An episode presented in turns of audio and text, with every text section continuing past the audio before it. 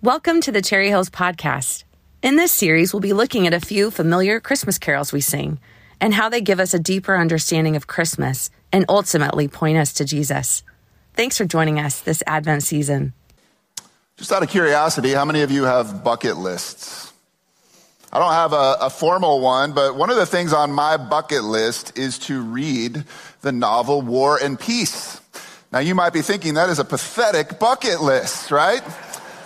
But if it's considered to be the greatest novel written of all time, I, would like to read it at some point. I actually started it a couple of weeks ago. I'm 17 pages in. So, uh, yeah, we got that going for us. And I was just thinking a little bit about the title of that novel, War and Peace. It feels like a total oxymoron, right? Those two things do not go together. And it reminded me of this story. Some of you are probably familiar with it way back in World War I. World War I was considered to be probably the worst war in human history. New technologies had just been developed, tanks and uh, mustard gas, and the battles were being fought in these trenches, which were just brutal and horrendous and gruesome. But in 1914, on Christmas season, many German and British soldiers actually decided to have a day of peace together. It started with the Germans on Christmas Eve. They started singing Christmas carols, and some of the uh, Allies recognized those songs, even though they couldn't speak the same language, and they started singing the songs together across no man's land. And then the next morning, on Christmas morning, German soldiers actually started coming up out of their trenches and walking across the battlefield. At first, you can imagine imagine the Allied soldiers were a little bit like, what is going on? But soon they recognized what was happening. They too came out of the trenches and they exchanged gifts to one another, things like plum pudding and cigarettes, of course. They shook hands. Uh, they sang songs. They ate together. History.com even says there is a documented soccer match that happened in that no man's land area. Now, sadly, that kind of Christmas truce didn't last. The uh, commanding officers made sure of that. They would punish anybody who tried that kind of stunt again. But on that special day, on Christmas Day, the spirit of peace was experienced in a truly tremendous way. Now, when we think of Christmas, I think peace is certainly one of the words that we tend to think of, right? We think of little manger scenes with Jesus and shepherds and wise men and the little baby. Yet, according to the Bible, there's a lot more going on behind the scenes than we recognize at Christmas time. In fact, if you're following on your notes with me this morning, at Christmas, the Prince of Peace came to declare war. That sounds like an oxymoron. What am I talking about? Well, take a look at how the apostle John describes Christmas in Revelation chapter 12. He writes, a great sign appeared in heaven, a woman clothed with the sun, with the moon under her feet and a crown of 12 stars on her head. She was pregnant and cried out in pain as she was about to give birth. Then another sign appeared in heaven an enormous red dragon with seven heads and ten horns and seven crowns on its head. Its tail swept a third of the stars out of the sky and flung them to the earth. The dragon stood in front of the woman who was about to give birth so that it might devour her child the moment he was born. She gave birth to a son, a male child who will rule all the nations with an iron scepter. And her child was snatched up to God and to his throne. Now, obviously, that passage is a lot more than just talking about Christmas, and I don't have time to get into unpacking it, but it is about Christmas to some degree. Satan, represented by the dragon, knows exactly what Jesus' birth is going to mean, and he does everything in his power in order to stop it. But aren't you glad the Prince of Peace cannot be stopped? Christmas is about God breaking into this world that is at war in order to bring peace. Now, I'm sharing this because I know for many of you in this room, peace is not the word you think of when you think of Christmas, right? Maybe you think of things like battles, pain, illness, hardships. You find yourself in the metaphorical trenches of life right now. You love all the twinkling stars and the lights and the decorations, and yet your life feels a lot more like a war than it does peace. And my word to us together this Advent season is that's to be expected. It's to be expected. We talk a lot around here as Jesus followers, we live in between two times. We live in the now of the kingdom, but the not yet of the kingdom. We live in between what I would call D Day and VE Day. This is my favorite illustration to describe where we find ourselves, right? When Jesus came on Christmas, when he went to the cross, when he was raised from the dead, much like the Allied forces on D Day, storming Normandy's beach, the war is over for all technical purposes. And yet it still took them two years to conquer Germany on VE Day. We're living right in that time. We're still at war going on. And so when we think of peace, we don't often experience it the way we think or expect that we should. But that's because we're still in war. And Advent season, as Chuck mentioned earlier, is really all about us waiting for VE Day. We live in between those two days. We call to Jesus, come, Prince of Peace, once and for all and put an end to this misery, this hardships, these trials, these wars. Finish it forever.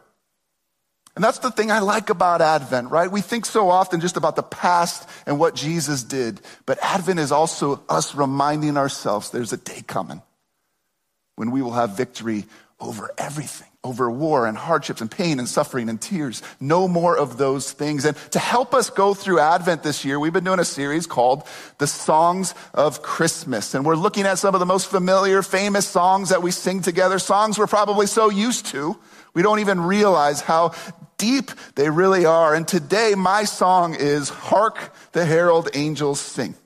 And my hope as we consider this song is that we can think of the message behind it, which is all about peace that we, no matter what we're facing in our lives today, can experience a true peace in our lives. Because that's the reality we can have between the here and not yet of the kingdom.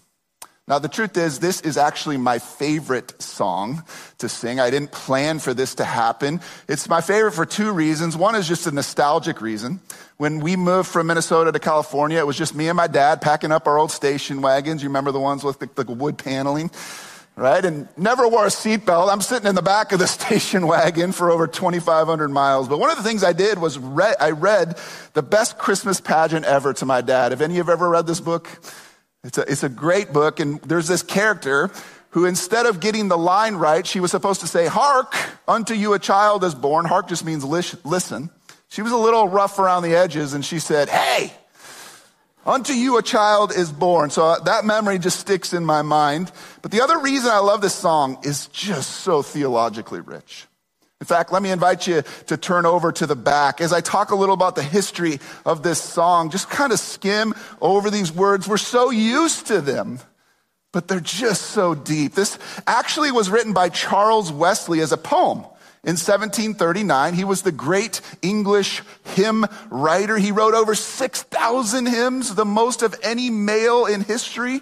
Fanny Crosby beats him by 2,000 hymns, though she wrote over 8,000 hymns. Wesley's goal in writing hymns was to teach the poor and the illiterate sound doctrine. His brother was named John Wesley. He was a famous theologian and he was the founder of Methodism. And he said, quote, that Charles Hymnal was the best theological book in existence. He wrote this poem when he was walking towards the church on Christmas Day and he started to hear the London church bells ring. It was one year after his conversion that he wrote it. And it wasn't until 1753 when George Whitefield, who was a student and colleague of Wesley's, adapted this poem into the song we now know today. Those names I'm mentioning are some of the heroes of the Christian faith. I mean, this song right here has a great heritage for us. And it's based on the verses in Luke chapter 2, verses 13 and 14. Jeff briefly touched on these last week, but can we read them out loud together there? You can turn over back to the front of your notes. This is what this song is based on. Verse 13 says, Suddenly a great company of the heavenly host appeared with the angel, praising God and saying, Glory to God in the highest heaven, and on earth peace to those on whom his favorite for well over 200 years, followers of Jesus have gathered together and sung this song, this gospel saturated song. And the key idea of this song if you're following on your notes, is that Jesus brings peace and reconciliation to our broken world. That is what we sing when we sing this song. Now, let me just break that down a little bit. First, what exactly does it mean that Jesus brings peace? Part of me wanted to have a blank on your notes here. What do you think of, of the word peace? How would you define peace? I think a lot of people today might define peace as comfort.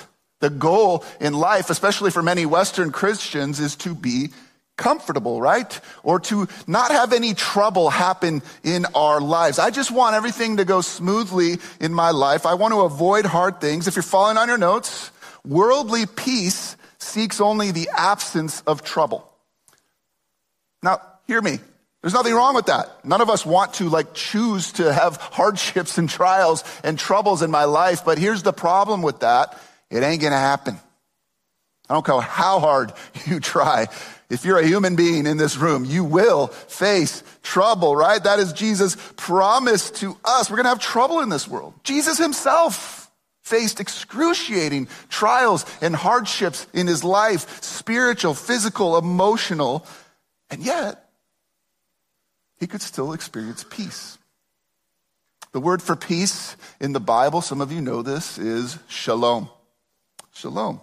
It has a rich history with the Jewish people. It's how they would greet one another. Shalom. It's how they would say goodbye to one another. And it's incredibly deep word. It's not just the absence of trouble. If you're following, shalom means wholeness and completeness, no matter what we face. Isn't that great? Say to somebody, shalom. I wish wholeness for you. I wish completeness for you. God desires this for us as his people. Shalom in our hearts, our souls, our minds, our bodies. When I think of the word shalom, I think of the word content. Just take a deep breath right now. Shalom. I want you to be content with your life. I want you to have a sense of completeness and wholeness.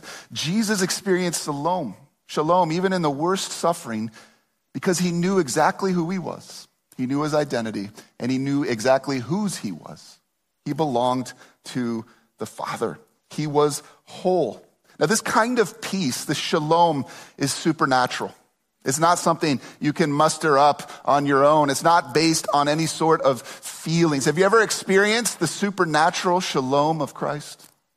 When I was asked to speak in high school in front of 3,000 or 300 of my peers, excuse me, I did not want to get up there. I did not want to talk. My youth pastor pulled me aside with some counselors and they prayed what we, we heard read for us in the Advent reading in Philippians, right? May the peace of Christ, which surpasses all understanding, come over you. And I don't know how to describe it. This doesn't, hasn't happened to me more than once or twice in my life, but supernatural peace. I know who I am and I know whose I am and I know that he is calling me to do this. Have you had that? That no matter what it is you're facing, you just have this clear sense of contentment, of wholeness, of purpose. That's shalom. If you're following on your notes, shalom has nothing to do with feelings. It's about a new reality. A new reality that every person can now tap into their lives because of Christmas. And that's what I want to spend the rest of our time together on. How can we experience shalom? How does Jesus, as the bringer of shalom, give us the opportunity to experience peace. First, if you're on your notes, Jesus came to bring us peace or shalom with God. We see it in the lyric we are going to sing later. Peace on earth and mercy mild, God and sinners reconciled. Now, I hope not, but maybe the language of having a personal relationship with God is new to you.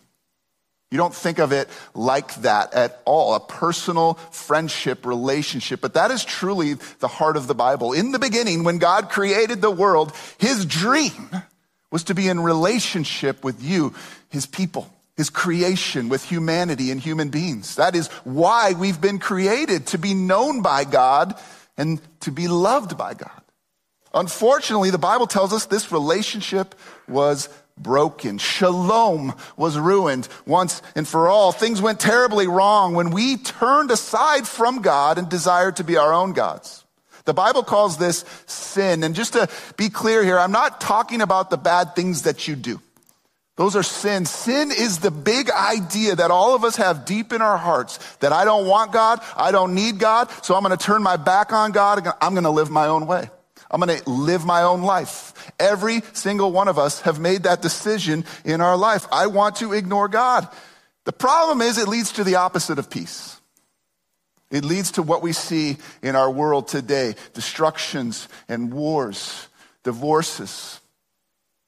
I could go on and on. And the result is we've been alienated from God. And we need to be reconciled. And friends, that is what, more than anything else, Christmas is about. This is where the war began. When you and I turned our back on God, Paul puts it as clearly as possible in Colossians chapter 1, verse 21. Once you were alienated from God and were enemies in your minds because of your evil behavior. People don't like hearing this today, right? We want to hear of a God who is love. But Paul is pretty clear you're actually God's enemy. I'm actually God's enemy because I've turned my back on God, but God is love, thank goodness. He could have just let us go. He could have just declared war against us. But instead, in Jesus, something amazing happened.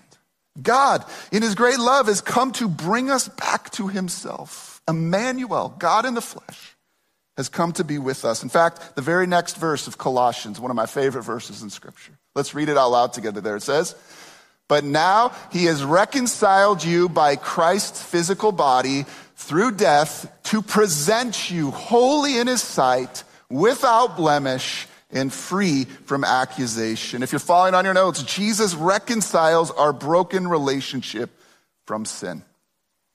Now, that word reconcile can sound a little bit churchy. Probably not something you use in your everyday language, but literally all that it means is to restore some sort of a friendship or relationship that is broken. If you're married, you have to do this regularly, right? You need to reconcile with one another. The most powerful example of this that I've read in the last few years, some of you have read the book Unbroken, uh, the story of Louis Zamperini. There's a moment in this book when he goes to a Billy Graham crusade. You got to read it if you haven't read it. Like, how many of you have read this book? An amazing story. You need to read it. I'm done. But he goes to a Billy Graham crusade. He was a World War II veteran. He was, he was tortured in Japan. And he goes to this Billy, Cra- Billy Graham crusade and he comes to faith in Christ. And he realizes that one of the things that he's going to now have to do, which he did not want to do, is to forgive the very people who abused him in prison to reconcile with them. And there's a scene in the book when he flies back to Japan and he meets some of the prison guards who were the worst to him. And he does the hardest thing for us as human beings to do he forgives them. He forgives them. And at that moment, he experiences what we would call true shalom. Now, if you've been with us as the church, we've been going through the Gospel of Mark together, and you probably know we talk about it regularly. Like when the Jews thought about Messiah, when they thought about God sending their Messiah, what they really wanted was peace over the Roman rule, right? They wanted Jesus to come and overthrow the, the Romans. They thought that would bring true peace, but Christmas is about a different kind of peace. In Advent, we wait for that day when he overthrows all the kingdoms and powers of this world. But in his first arrival, Jesus came to bring peace to something more important. If you're following on your notes, though we were his enemies, he has made us friends. As Paul said, right? He has made you holy, free from any blemish, free from any accusation. You stand before God now if you've been reconciled through Christ as his friend. Just pause and think about that. Friend?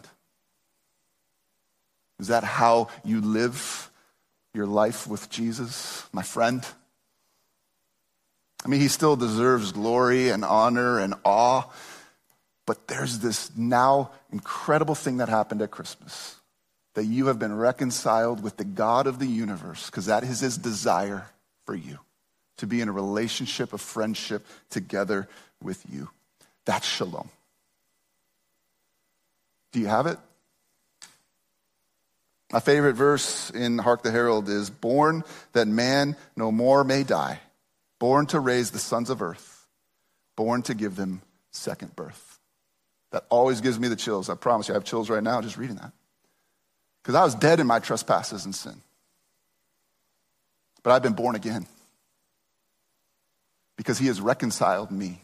He has given me what I do not deserve. And that's the gospel the gospel of shalom. Do you have it? Do you have this kind of peace with God?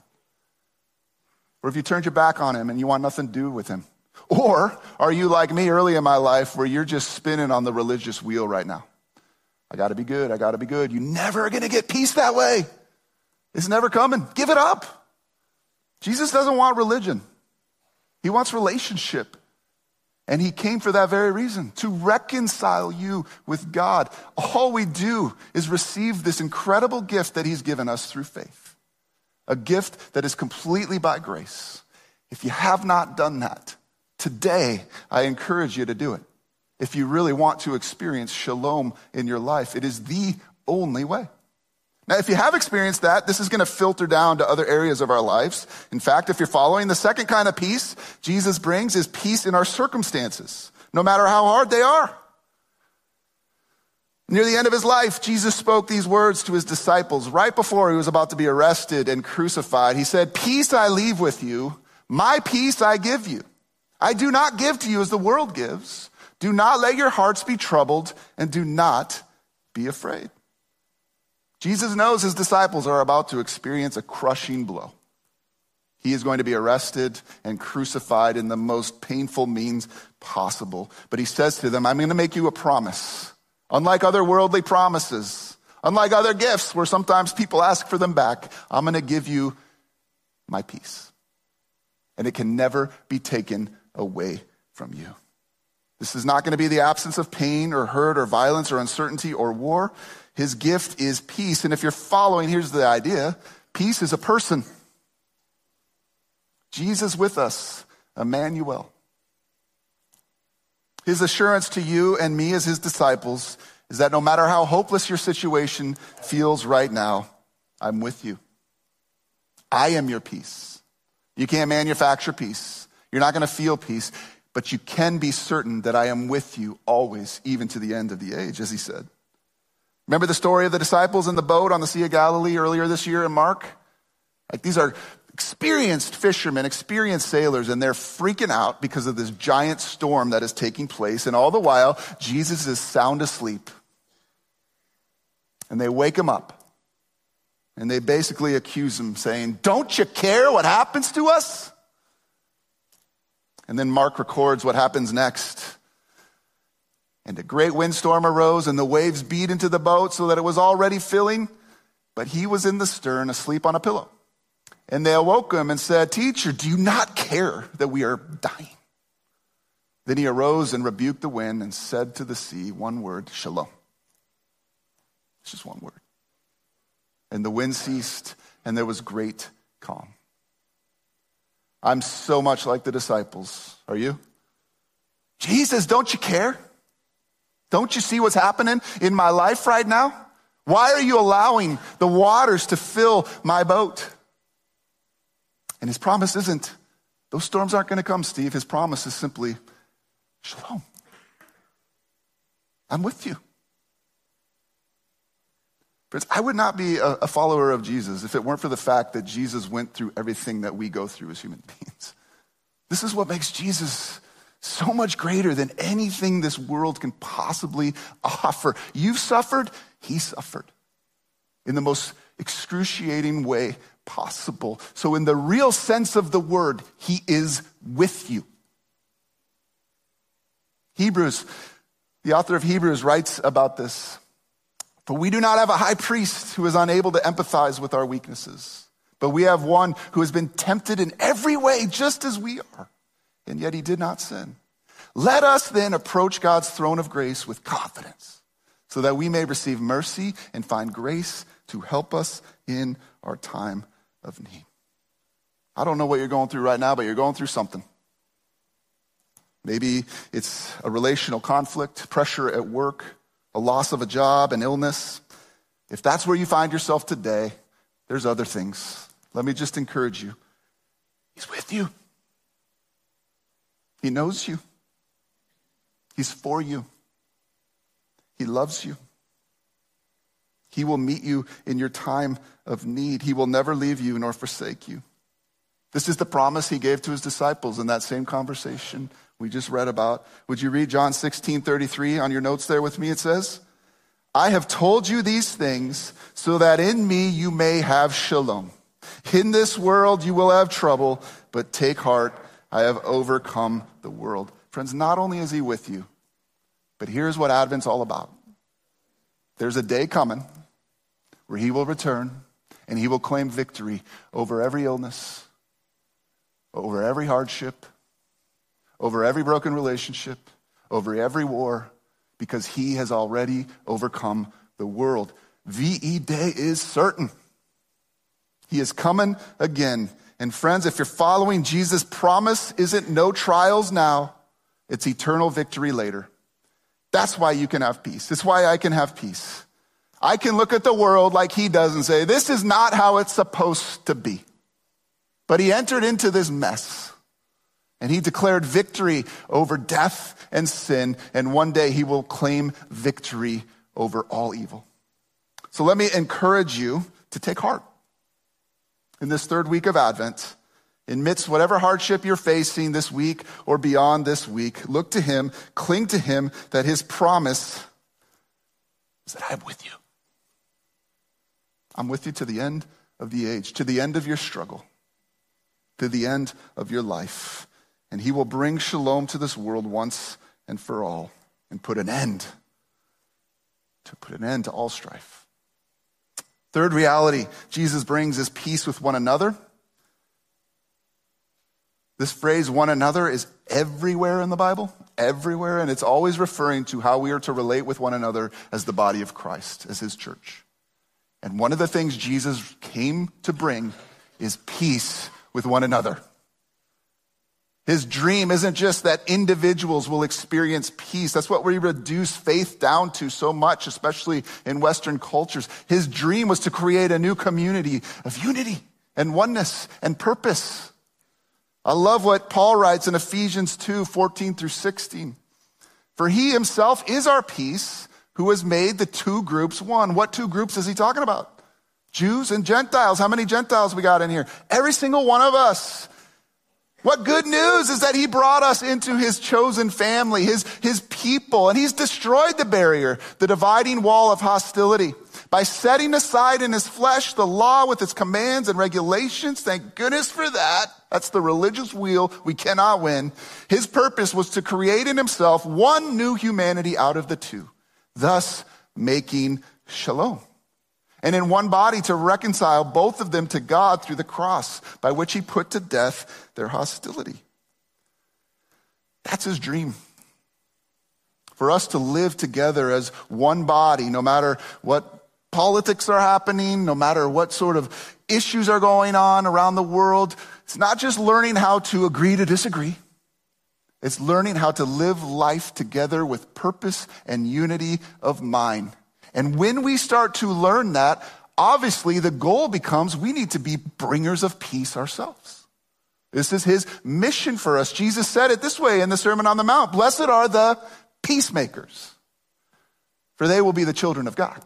Well, that makes sense. If Jesus, our brother, came to bring peace, we're going to bring peace to this world just like he did. If you're following on your notes, as God's children, we now bring peace to the world. You're a bringer of shalom, follower of Jesus.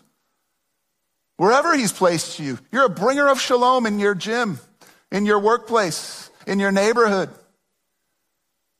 Blessed are the peacemakers, for they're the children of God as we wait for VE Day, here's what I want you to do bring peace, bring reconciliation, be a person who models what Jesus did for you.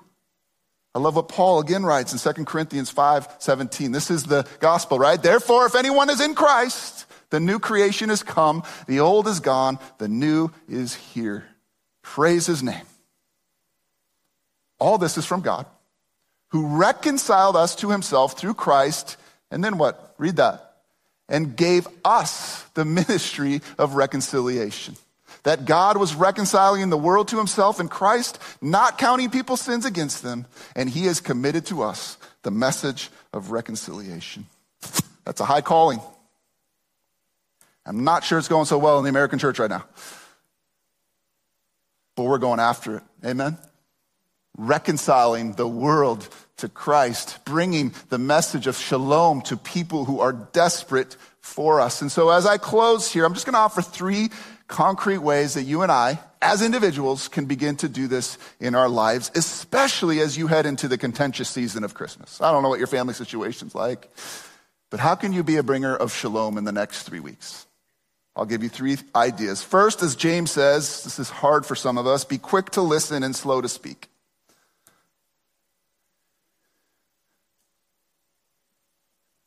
We live in a time today where everybody has an opinion, everybody wants to share their opinion, and everybody is convinced that their opinion is the right opinion. And most of the time, it's not shared in love. What if, as God's children, peacemakers, we learn to listen better. Instead of being so focused on trying to change people and the error of their ways, what if, like Jesus, who asked way more questions than he actually gave answers, we learn to ask questions and listen, to listen before we speak? Now, don't hear me wrong. Listen, if somebody needs to be corrected, if truth needs to be spoken in a relationship, we don't shy away from that. But Jesus gave us some pretty clear directives on how to do that in Matthew 18. We do that in the context of Twitter, obviously. No, we do that in the context of personal relationships. Go to your brother or sister and point out to them where they may be falling short in grace. Listen, if you're constantly fueling discontent with your speech, if you love it when the new scandal breaks, or you like sharing conspiracies or gossips, if you're always critical, if you're always fault finding, if you're unwilling to be engaged in peacemaking today, if you're just mean, like the Grinch, right? If that characterizes, characterizes your life, be honest with yourself. Confess that and ask Him to help you to be a bringer of shalom instead of a bringer of meanness. Second, consider reconciliation an act of worship. This is hard. It's, reconciliation isn't an optional sport for followers of Jesus. Later in the Sermon on the Mount, just a few verses later actually, he would say this, Matthew 5, 23 through 24. Therefore, if you are offering your gift at the altar and there remember that your brother or sister has something against you, leave your gift there in front of the altar. First go and be reconciled to them, then come and offer your gift. Don't go through the motions of worship. Don't come give your praises to me on Sunday morning before you are reconciled with that person in your life. Sometimes when somebody has a problem with us, we tell ourselves it's their issue. They need to initiate this conversation. They need to initiate this reconciliation. But notice what Jesus says. If we remember that somebody has something against us, we're to go to them. We're to, to be the ones to initiate it. I can't tell you how many times, I'm ashamed to tell you this, but you guys know we're, we're not on pedestals here. I cannot tell you how many Saturday nights I have to go to my wife before I stand up here on Sunday and say, we need to talk. I'm an idiot. I said it again. Right? Whatever, whatever it is. And the reason I do that is because I'm not going to stand up here and give lip service to God without being in the right place with relationships. Now, don't get me wrong, I'm going to be so clear here. I'm not talking about people who have abused you. I'm not talking about you don't need to set up boundaries in relationships. What I'm talking about, as far as it is possible for you, don't give lip service to God on Sunday morning without making sure your relational world is reconciled. Finally, seek to choose mercy over justice. We love justice. Not for ourselves, but for others. I want to see people. Am I the only one up here? Don't leave me here. I want to see people get what they deserve. That, there's some rightness to that, right? God is a just God. But if I'm going to take Jesus as my model, I was an enemy of his. And instead of justice, he chose mercy for me. And he never did me any wrong. How much more are we to give mercy to people who deserve justice? I have Matthew 18 in your notes there. Sad, some of you put it away already. It's just... But it's the story of a guy who was forgiven this enormous debt. But then there's a guy who has this tiny debt in his life. He's like, I won't forgive you. You're going to jail. How often are we like that? We've been forgiven this enormous debt. God and sinners reconciled. But I can't forgive the person in my life. Now, friends, there's obviously more I could say here about bringing peace, what that means for us. I mean, sharing your faith with someone, that's the greatest peace you could bring someone. Caring for the least of these, I love that we take a, a, an extra offering every year as a way to bring shalom this year to the people of Mexico. How awesome is that, that we get to be involved in bringing shalom in those ways? But I wanted to get kind of practical and personal with you because I know as we head into this Christmas season, it's hard sometimes to experience shalom and to bring shalom. But this is what he has called us to do as his children. Will you pray with me?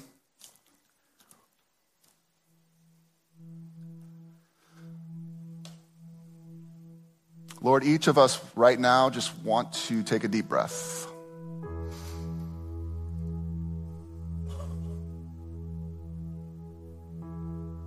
This time of season can be so hectic, busy. We don't experience the kind of shalom you want us to experience. We don't experience contentment and wholeness and completeness.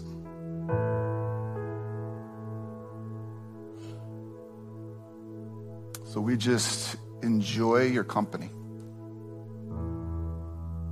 Our friend, our Father, our Savior.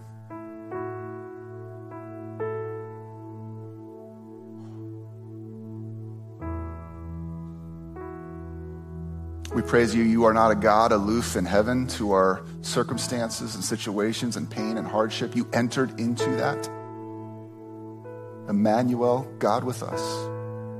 You declared war. And you assured us victory. So, as your people, we praise you. There's nothing else we can do but to say thank you for the peace that we have with you, for the peace we can have in our circumstances, and for the peace that we can bring to this world as your people, as your children.